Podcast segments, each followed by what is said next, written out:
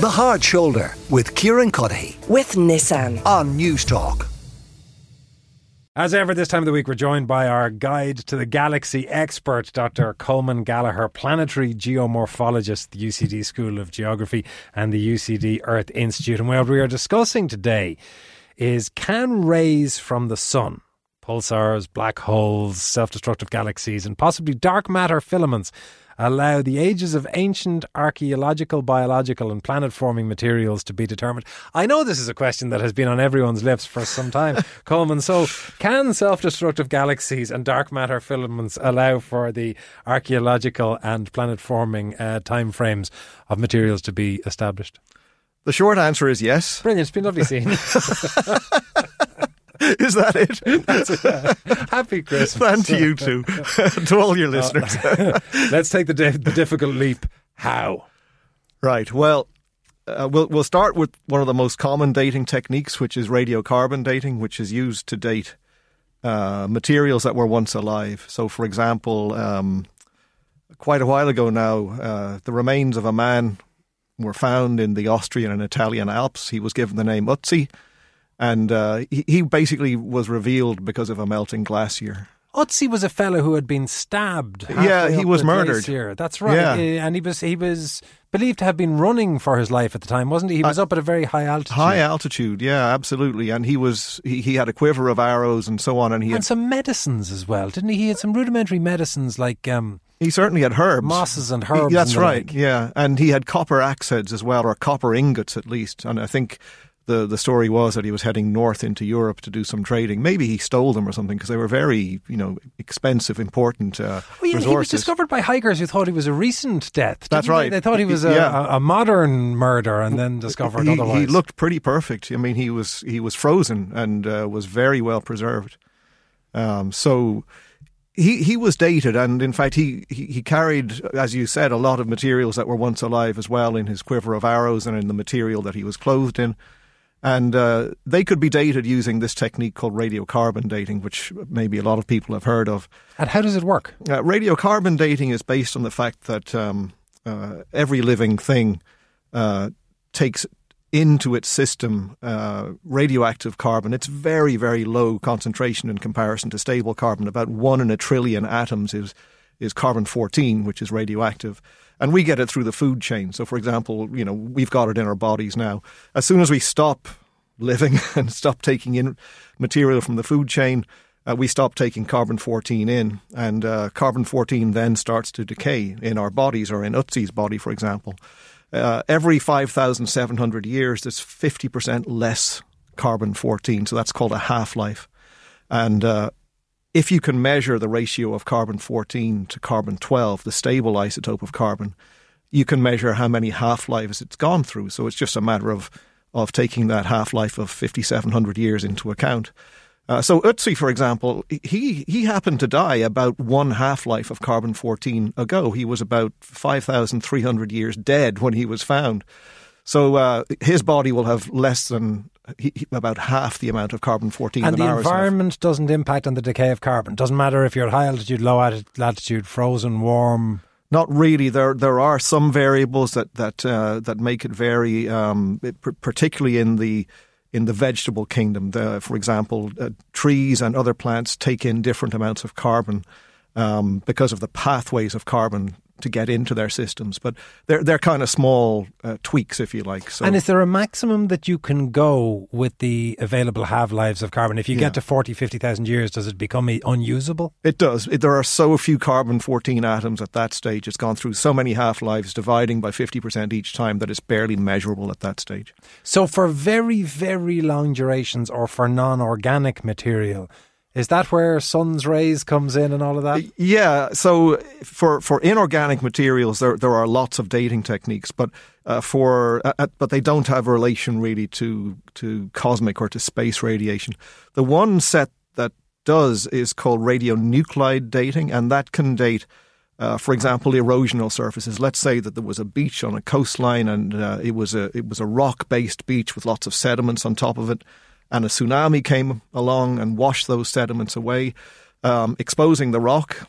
It would be possible to date when the rock was exposed, or how long it was exposed for, by measuring specific cosmogenic nuclides, which are produced when high-energy particles enter the Earth's atmosphere and uh, change some very common rock-forming minerals like silicon and oxygen and calcium and potassium into quite strange isotopes, you know, completely unexpected isotopes, which have a range of half-lives.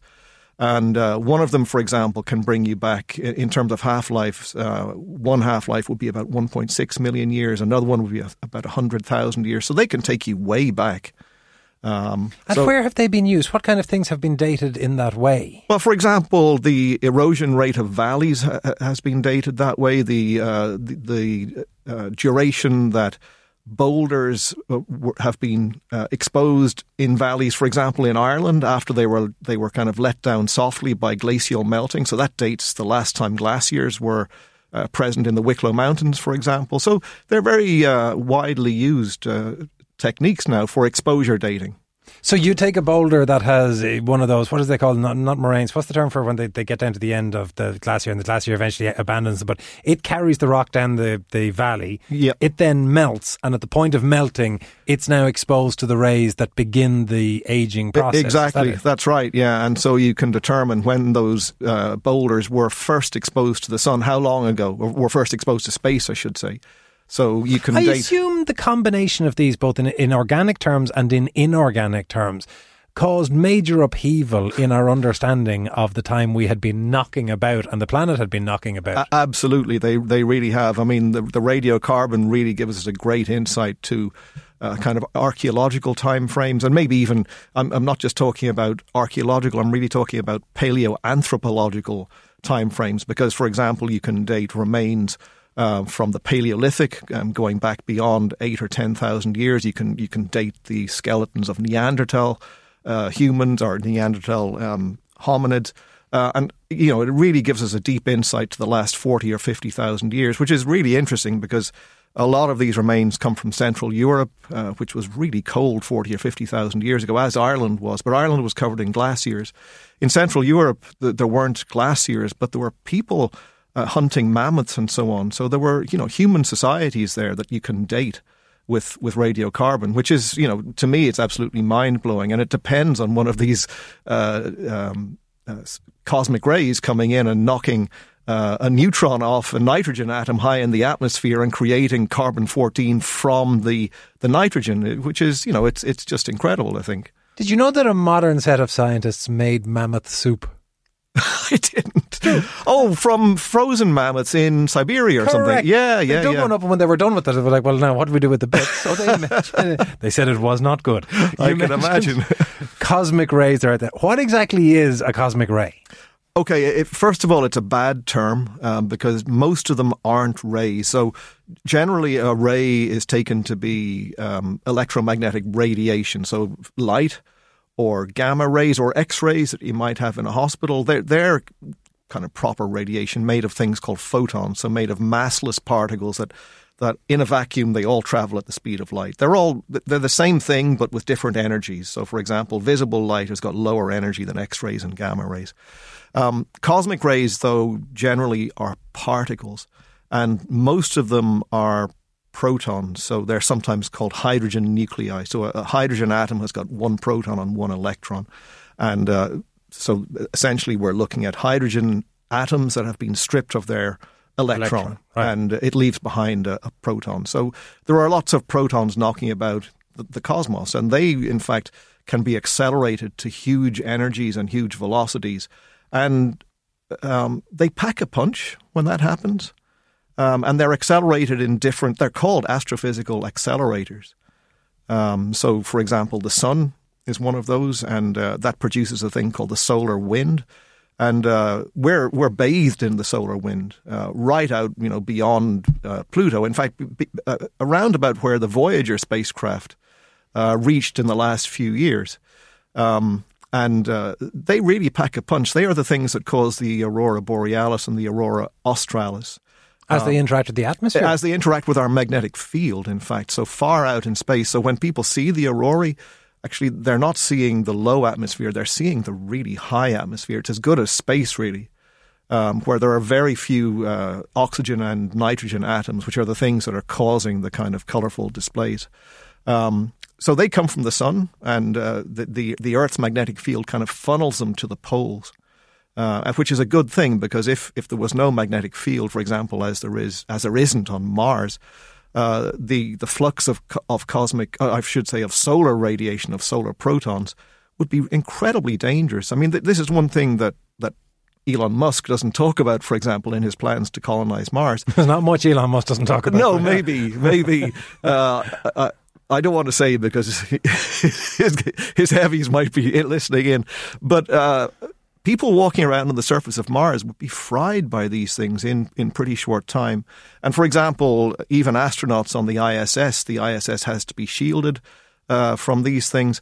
And worse still, uh, astronauts going to the moon have to be shielded. So, for example, the the Artemis uh, capsule that recently went around the moon, it had a an instrumented mannequin in it that kind of took the place. It's of interesting a, this, yeah, with with radio with radiation detectors all over. Absolutely, and a radiation vest that was being tried out for the for the live astronauts that will go, because there is absolutely no shielding uh, up up there. Am I right in saying then that there are various different forms of cosmic rays, as in very high energy ones, ultra high energy ones? Yeah. There, there is a spectrum of. There is. This misnomer cosmic ray. That's right, there is. And and in fact, one of the, the cosmic rays is a real ray. It, it's gamma radiation. Um, but the, the, the particle ones, as you say, they range from... And the difference is just the energies, just the, the energy that they pack. And what value can they be to us? Is it like radiocarbon dating? Is it like the kind of um, dating that you described with the, the interaction with the um, rays themselves? Is there anything that the ultra-high and very high um, uh, velocity rays, can, we can use them for? Well, because they're particles, uh, they are samples of the thing they've come from. They are they are real physical samples, for example, of the sun. You know, when, when uh, a proton from the sun enters our atmosphere and... Uh, knocks some material off other atoms in our atmosphere, we're basically sampling the effects of the sun's atmosphere. When we find ultra-high particles and they're detected in the atmosphere, we're we're we're looking, or I should say the, the astrophysicists are looking at samples from incredible distances, some of them from our own galaxy, but some of them from galaxies that are hundreds of millions of light years away. In, in fact, the, the highest energy uh, cosmic ray, Um, called the Oh My God particle, it, it, it which is it's a good name actually when you when you hear why.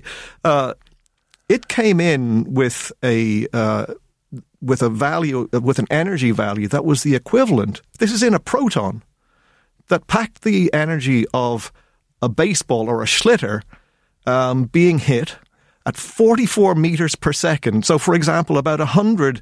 kilometers per hour. And this is in a proton. Well, at least when we all get fried on Mars, thanks to Elon Musk, it'll be at the hands of something with a name like the Oh My God particle. That's right. Colman, thank you so much. That is Doctor Colman Gallagher, who is a planetary geomorphologist at the U C D School of Geography and the U C D Earth Institute.